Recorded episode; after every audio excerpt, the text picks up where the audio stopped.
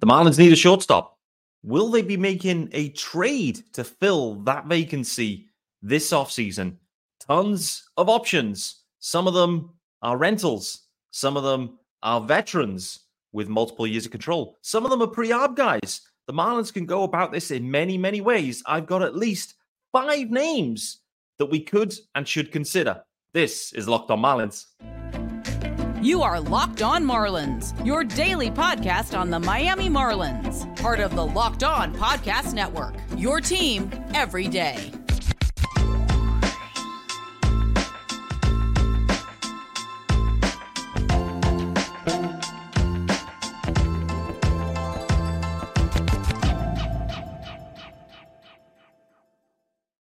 Greetings from England and welcome to Locked on Marlins. It's your daily Marlins podcast. I am your host, Peter Pratt. Hit me up, of course, on X. Yes, check out that new graphics package. It is updated. No longer is there a bird. No, no, no. On X at Miami Marlins underscore UK. Uh, if you are listening to the pod, of course, hit subscribe firstly. Uh, and thanks for making Locked on Marlins your first listen of the day. This is your team every day. And there is a YouTube channel. Make sure you hit subscribe there. Also, guys, uh, and that YouTube channel is called Locked On Marlins. Make sure you hit subscribe there and join the comments. Guys, it is Thursday, the 16th of November. And as advertised yesterday, we will be talking about shortstop and considering some trade options that the Marlins could and should consider. Some of them you won't like, some of them you may like. I'm sh- I'm certain that a few of them you re- will really like. So, you know, let's get into it. Let's get into it, guys. The Marlins they do need a shortstop. I'm going to talk about that firstly. But this episode is sponsored by FanDuel. Make every moment more. Right now, new customers get $150 in bonus bets with any winning $5 moneyline bet. That's 150 bucks. If your team wins, visit fanduel.com slash locked on to get started. All right, guys. So where do we start? Let's start internal. Joey Wendle, no longer a Marlin, will not be back as a Marlin, in my opinion. Anything can happen, clearly, but Joey Wendle's Joey Wendle's 2023, uh, albeit his impact off the field, his impact as well defensively, I would say that was better than I expected. But overall, Joey Wendle's stick in Miami, it just went cold, and I think there was a few injuries maybe that impacted that. I don't know, but we don't need to dwell on Joey Wendle. He is not back. Guys that remain on the roster, for certain, Jon Berti, his option year was was picked up. No brainer. Could Jon Berti potentially transition into that role as the starting or everyday shortstop for the Marlins? The short answer to that is yes, he could. Will he? I don't think so. Jon Berti, I think his value remains effectively by, by being a super utility guy.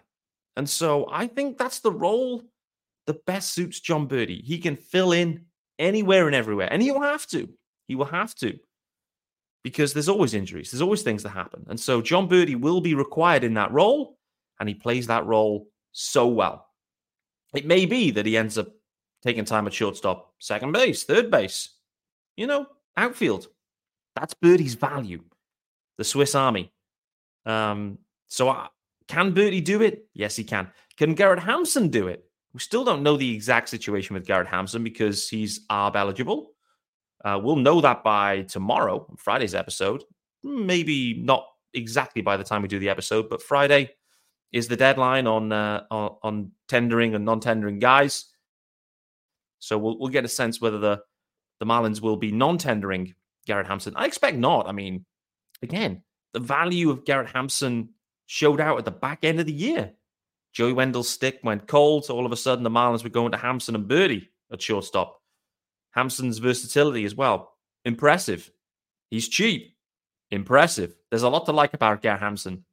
So if we think about it, do the Marlins already have what they need internally?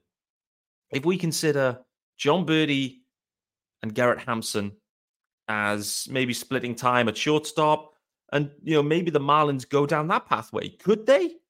I think they absolutely could, and that then negates the need to go into the shortstop market either via free agency, not a ton there, um, or via trade. If they were to go via trade, we're going to talk about some of the options. And there's a lot of options, to be honest with you. Um, the other thing to call out of internal options is Jacob Amaya. I think that's the most realistic one in many ways because of, from a defensive perspective, um, Jacob Amaya, when we think back to last year, his stick was really showing up in AAA. He got called up to, to the Marlins, you know, acquitted himself perfectly fine, and then was optioned back down. And then the stick went cold. It's kind of like he got his little taste, and then it went cold, and it didn't really play out for Jacob Amaya. I think the Marlins probably still like Jacob Amaya, and there's a there's definitely there's definitely a pathway to Jacob Amaya being the I, I don't maybe not go as far to say everyday shortstop. But I think if things break for him in spring, that's also something that the Marlins could explore. And that's why I think shortstop is interesting because I think in reality, Berti Hampson Amaya um, and there's another guy I want to talk about, but those three, even if it's just those three, I think in some ways you'd want to give them the opportunity to see how it could look and how it could feel at short before you have to go away and make a decision about a trade. The Marlins have got plenty of uh, you know holes to fill. Maybe from a shortstop perspective, they could leave it a bit later. And I also do wonder is if they maybe take a look, and this will kind of segue into the shortstop um, trade options. I do wonder if they maybe leave it a bit later, as in once the season starts, where you can start to make a move.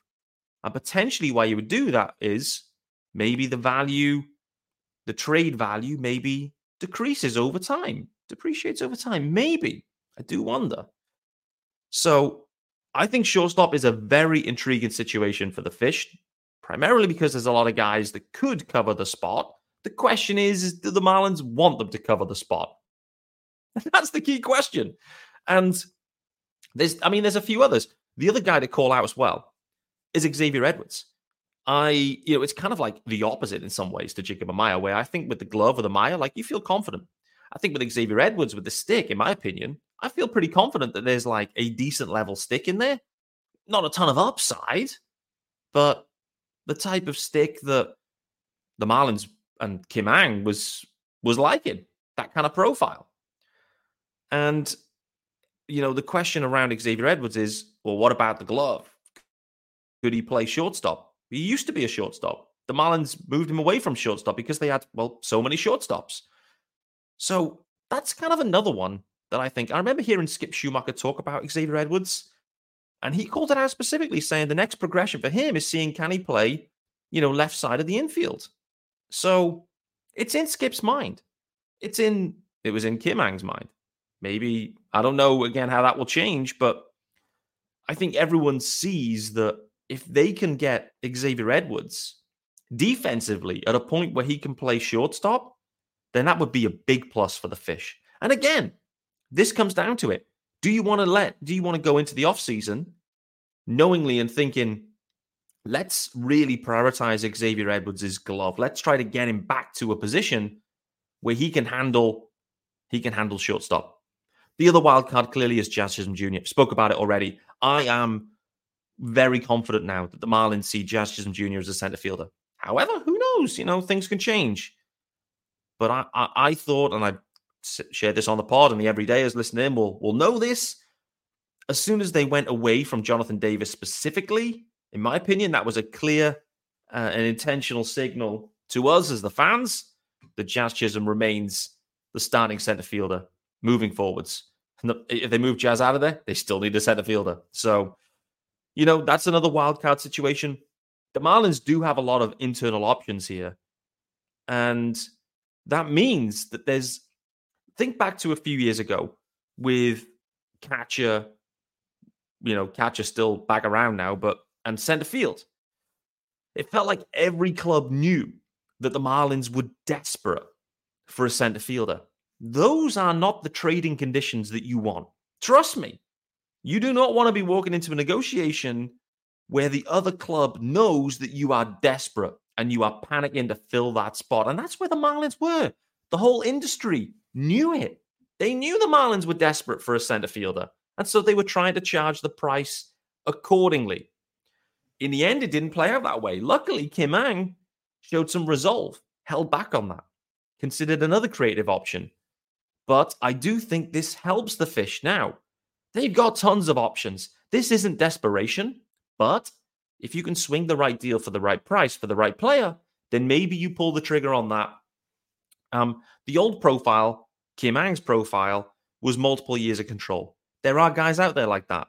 There's guys out there like that too that have a degree of money also attached to them. You'll need to get creative with those guys. And there's also some what I would describe as elite rentals. So there's tons to get into, guys. There really, really is. Um, but before we do that, uh, let's hit our first ad of the day, guys. Uh, and it's our good friends, of course, over at FanDuel. So let's get the sexy graphics pumped for sure. There we go. Yes, sir. I do need a producer on here with me. Nevertheless, um, you can score early this NFL season with FanDuel, America's number one sportsbook. Right now, new customers get $150 in bonus bets with any winning $5 money line bet. Unbelievable. That's 150 bucks if your team wins. If you've been thinking about joining FanDuel, there's no better time to get in on the action. The app is super easy to use. Wide range of betting options, including spreads, player props, over-unders, and more. So all you have to do is visit fanduel.com slash locked on and kick off the NFL season. FanDuel, official partner of the NFL. Okay, guys, you're back here with me, Peter Pratt, on Thursday, the 16th of November. We are talking shortstop and we are talking, in, well, we've been talking internal options, and there's a lot of them. We're now going to flip the script and we're going to talk about trade options that the Marlins could consider. Should they consider it? I'll let you be the judge of that. But I've got a couple of names here, at least five that I want to share with you that could be, that are options. It isn't could be. These guys are options.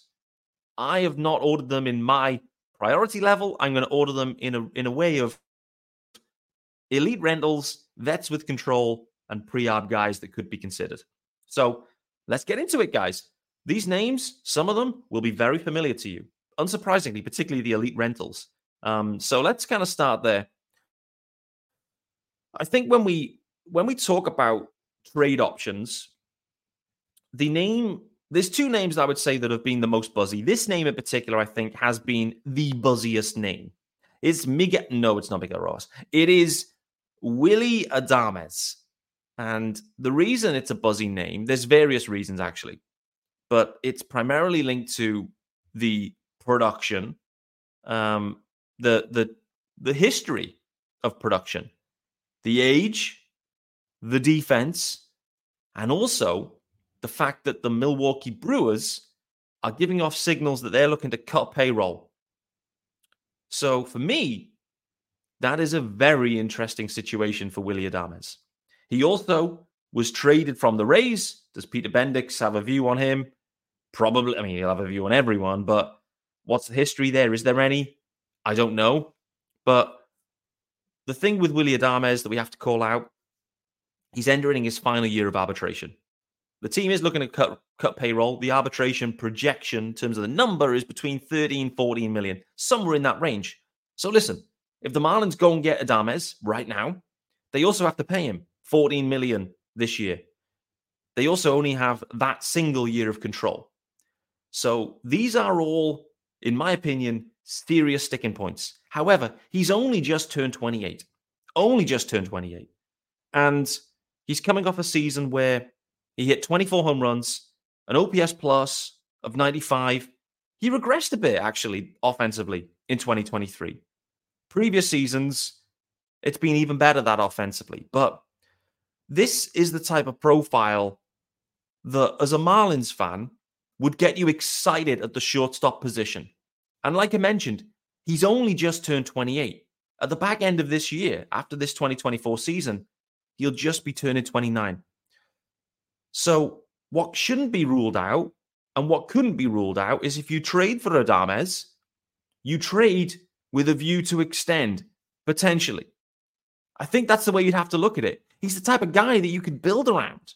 He's got the power, he's got the defense, really, and he's got the age on his side. He's got the history of production. He's an elite option, an elite option for the Marlins that right now is controllable just for one year. So I think there's obvious pros and there's obvious cons with this one. I think Willy Adames would absolutely fit the profile here, clearly, but organizationally, sustainable depth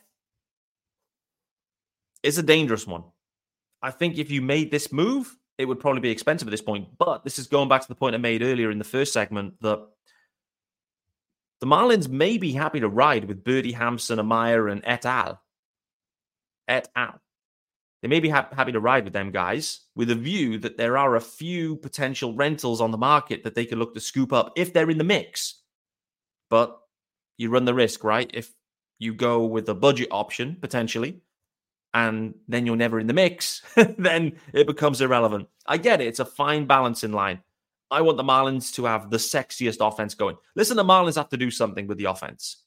Last year in the NL, it was the worst offense if you look at the number of runs scored. They have to bolster this offense. Willy Adames would absolutely do that.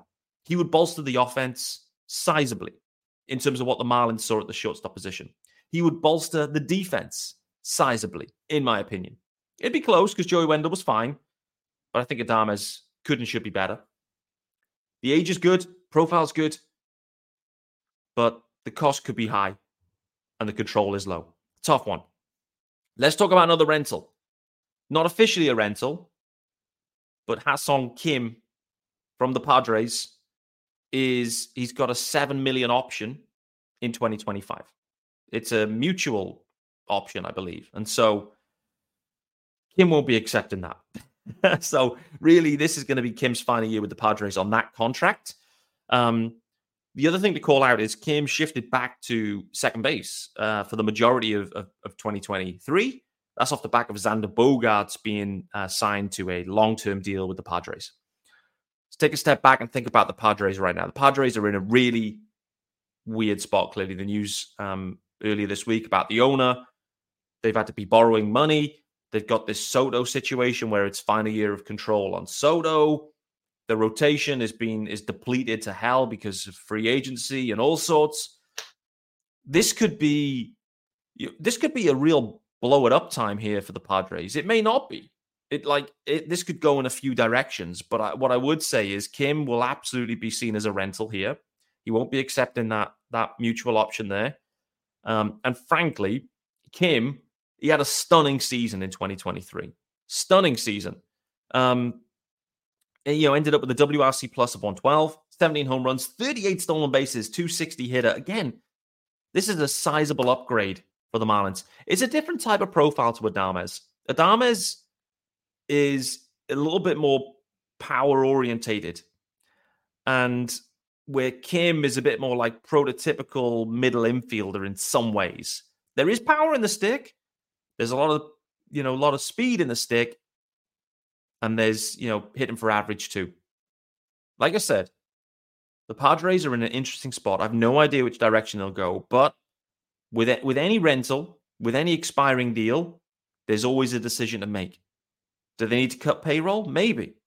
Could they be interested in someone like Jacob Amaya, potentially? Or Xavier Edwards, potentially? You know, that kind of guy where they get a bit younger at the position, save seven million. They're going to need all the money they can get to try to extend Juan Soto. So I think that's a really intriguing one. Can he play shortstop? Yes, he can. Played it a ton in 2022. But with Bogaerts coming in, Kim slides to second. So again, one of the elite rentals, one of the elite rentals there um, for the Marlins. Again, they don't have to make that move now. And I think this is going to be one of those where the Padres either make that call immediately and they just reboot it this offseason in whatever way, or it's one last dance. And if they're not in the hunt, big sale at the deadline. That's the intriguing thing here. The Marlins don't want to overpay, I wouldn't say, for Kim at this point. Need to kind of let it wait and see where the Padres get to. But what I would say is they make an interesting match. Definitely. If you're watching, you'll see that. I'm not sure I went for that hand gesture, but nevertheless, um, they make an interesting fit, I think, because like I mentioned, the rotation for the Padres, you know, it's looking depleted. There's there's a lot of holes to fill there, and you know the Marlins they have some controllable arms that would be very interesting, I think, to the Padres in a Kim deal. Um, could they patch it together at second base? Absolutely, they could. Absolutely. There'd be ways they could do it. I remember Jake Cronenworth was playing second base at one point um, a few years ago. He slid over to first because they wanted to stick in the lineup. Like the Padres could get creative. There's guys on that roster they can move around to make it happen. So wait to see. Right. Speaking about, let's get into guys that have a little bit more control. So those are the two rental options I think that are, are no brainers for the Marlins. If they can make either of those happen, they're no brainers. But clearly, that only solves this year unless you make the move now with a view of extending and you have to commit into that. That has to be like a pre decision almost of like, we're not just going to have the Starling Marte situation of just like get near the deadline and then hope the final week before the deadline that he may have an extension discussion. No, you need to be strategic about it. If you go and get Adames, the view is we're going to re-sign you. Are the Marlins going to do that at this point, considering what's coming down the pipe in terms of cost with Arraez, with Sandy, etc., like a few other guys? It's going to be tough to do that. That's the only blocker here. Let's talk about Tommy Edman. It's a guy that Eli Sussman's called out, so I have to call that out as well. Eli was talking about Tommy Edman, has already talk, talked about Tommy Edman. We spoke about it directly about Tommy Edman. So let me tell you about Tommy Edman. um, this episode is not sponsored by Tommy Edman, by the way. But there's two years of control on Edman. That's why it's interesting. The estimate for arbitration for this year is $8 million.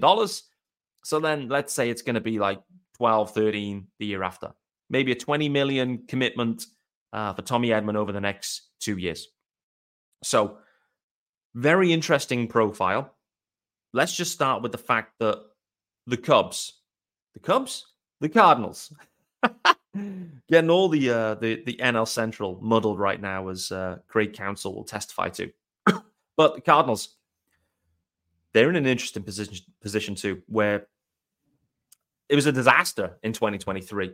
So, what does this offseason look like to reboot the Cardinals? How how aggressive are they going to be? And it feels like we've had this same conversation about the Cardinals for the past two years at least. They need some arms. They've probably got too many sticks, um, too many outfielders, too many sticks, not enough arms. Da da da. That's kind of been on repeat. I think it still remains the same. Tommy Edman, I think, is absolutely a trade candidate option. What does he bring? What would Tommy Edman bring here if the Marlins went and acquired him? It's a nice offensive profile, is how I would describe it. There's a bit of power in there, not quite as much as Kim, definitely not as much as Adames. Um, the the speed is there, absolutely similar to Kim on that, where the speed is there. So Tommy Edman he profiles as a an up the middle prototypical profile with a, a little bit more power maybe than that. Like it's you know it's over ten run uh, 10 runs, 10 home runs a season, um, and you know 30 stolen bags. The beauty with Tommy Edman is the versatility in the 48 starts at shortstop, 37 starts in center field, 40 at second base. So, you know, right up the middle it's your prototypical guy. He can slot in.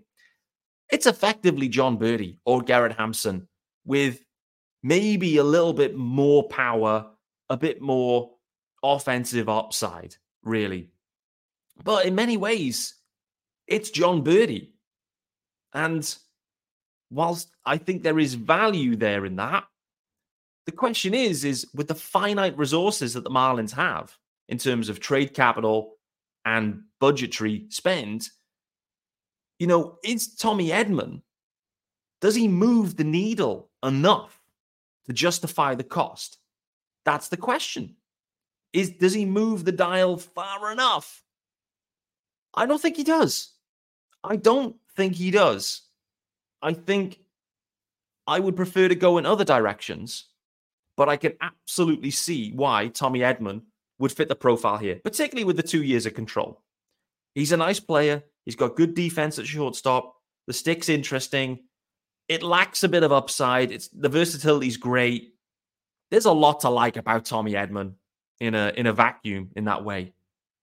But I just think the Marlins have already kind of got that and they could piece that together right now. And what's the cost going to be for Tommy Edman? You know, a lot of people may be speculating that like Eddie Cabrera or Trevor Rogers will be like one of, you know, the guy, the sacrificial guy to try and get in one of these, you know, maybe as part of a trade package for a shortstop. Did would you want to sacrifice all of those club club control years and the huge upside that comes with both Trevor Rogers and Eddie Cabrera for like two years of a, a slightly more powerful Jon Berti? For me, you no. For me, no, but I can absolutely see why. It's it's an intriguing profile. It is. It definitely is. Here's another one for you guys. So this is where things start to get, you know, interesting. Some people may go, this is not for me. I get it. So I want to throw another name out there. It's a vet name. I think they could be available, are available. I don't know. They have even more control than Tommy Edman's. That's interesting. They'll get multiple years. They get four years of control on this one. Um, he's recently declined his opt out of a long term deal. He's owed $98 million over the next four years. And the guy I'm talking about is Javier Baez. Now with the Tigers, um, it's fair to say he had a putrid offensive year in 2023. Putrid. Baez absolutely stunk the joint out. It was not quite as bad as Joey Wendle, but we're talking in the same vicinity. We're absolutely talking in the same vicinity, offensively anyway.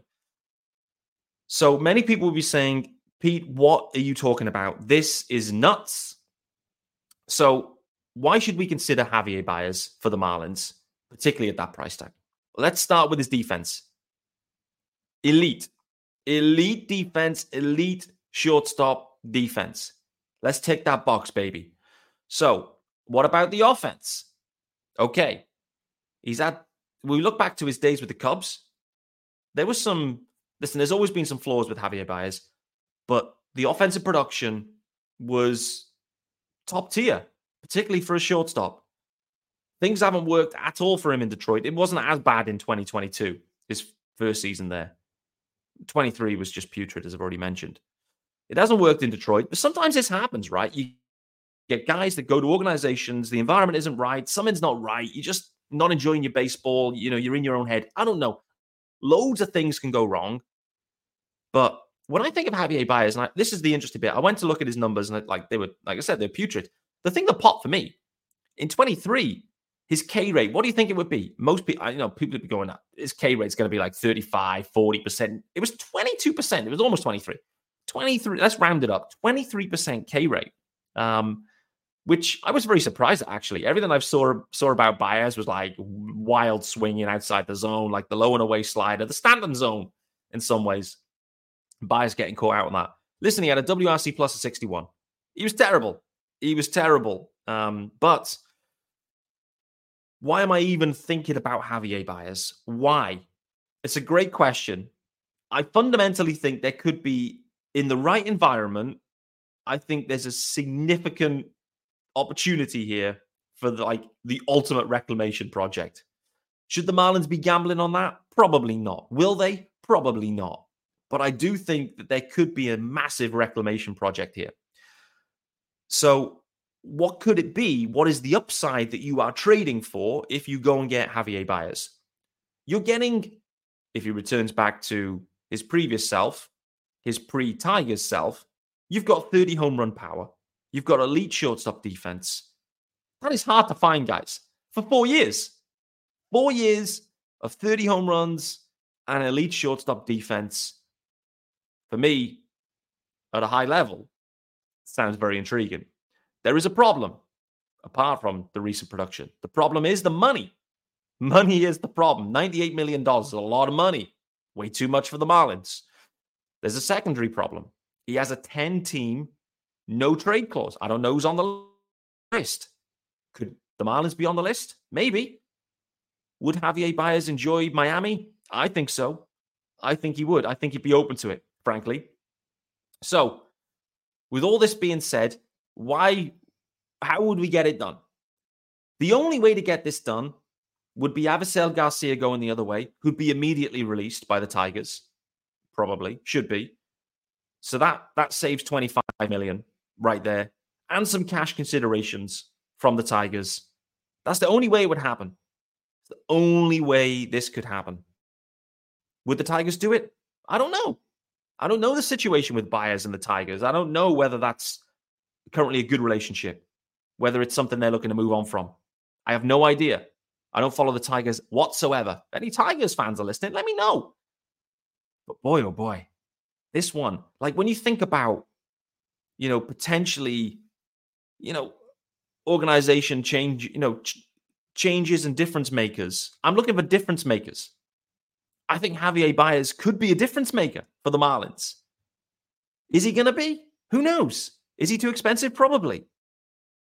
But the Marlins would certainly like to get out of that Avisail Garcia money or put it to be- better use. Is Avisail Garcia's 12 million better used and invested in Javier Baez next year? I think it probably would be. We'll wait to see on that one. Running long on time, which is to be expected. So I'm just going to throw one other name out there for this one. I have, I actually have quite a few other names I'd want to talk about. So maybe we'll do that in the next episode or two. So keep your eyes peeled. I'd probably cover the the roster moves tomorrow and decisions around the the non-tender situation. I'm expecting Jacob Stallings to be one of those guys. So final guy I'll just mention. This is if the Marlins want to go for a max control type of guy, and this is not without risk and potentially um, may you may face into some defensive challenges. It is from a division rival, and it is from the Atlanta Braves. It is Vaughn Grissom from the Bravos. He burst onto the scene at 22, if you recall. Um, he was promoted directly from Double A. He put up a 119 OPS plus in 41 games for the Bravos in, in 2022. Obviously, he, um, he didn't play shortstop. He was playing at second base. Dansby Swanson was still on the scene back in those days. Swanson, obviously free agent. The view was, hey, Vaughn Grissom, he's going to slide into the shortstop position. No, Orlando Arcia, he ended up taking that role. Became an all-star at that spot as well, which is you, know, you have to tip your caps to the Braves. They don't have uh, they don't have Pickham. Um, for for Grissom, he he had a you know we ended up spending most of the year at, at, AAA, and, and he ended up hitting 330 at AAA. You know, 102 games. Like the stick's going to play for Grissom. And it's a prototypical middle infielder stick, to be honest with you. So when he did come up to the big league level, he played a little bit at shortstop, and it was a disaster, frankly. You know, he came up, he played shortstop for whatever reason. I, I don't know the reason. Maybe Arcia was was down for a bit. Grissom was terrible at shortstop in 23. The Braves fans were all like, man, what's Anthopoulos doing? Why are we going with Arcia? Then Arcia kind of popped, and then Grissom came up, and Grissom was like terrible at shortstop was like, okay, um, Alex Anthopoulos, he, he's a pretty good GM. I think he knows his onions. And he does. He definitely does. So, Grissom, there's six years of control remaining. The stick is going to play, guys. The defense may not play right now at shortstop. The Braves are putting out there, they're putting out in the media, kind of back channeling. Hey, we're open to him moving to, to left field. We think we're going to move him to left field. Guys, let me tell you right now, it's a smokescreen. It's a lie. They're going to actively look to try and move Vaughn Grissom this offseason, in my opinion. They need some help with pitching, the rotation. There's some decisions to make there. There's a deal to be made here, but it is not without risk. And it may not actually fill, it may not fill your shortstop position. However, what position it could fill? Maybe it fills second base. Six years of control for potentially an above average middle infield stick. Who knows what the future holds for Luis Arraez, frankly. Two years of control remaining, and it's expensive control. The dude's a stud, absolute stud. But who knows what the future holds for Luis Arraez? If a guy like Vaughn Grissom is available this offseason, which I think he is, I think the Braves are looking to move him. Like I said, they're putting out smoke screens. I think Vaughn Grissom will be traded. The question is, is it going to be the Marlins trading for him? I don't know.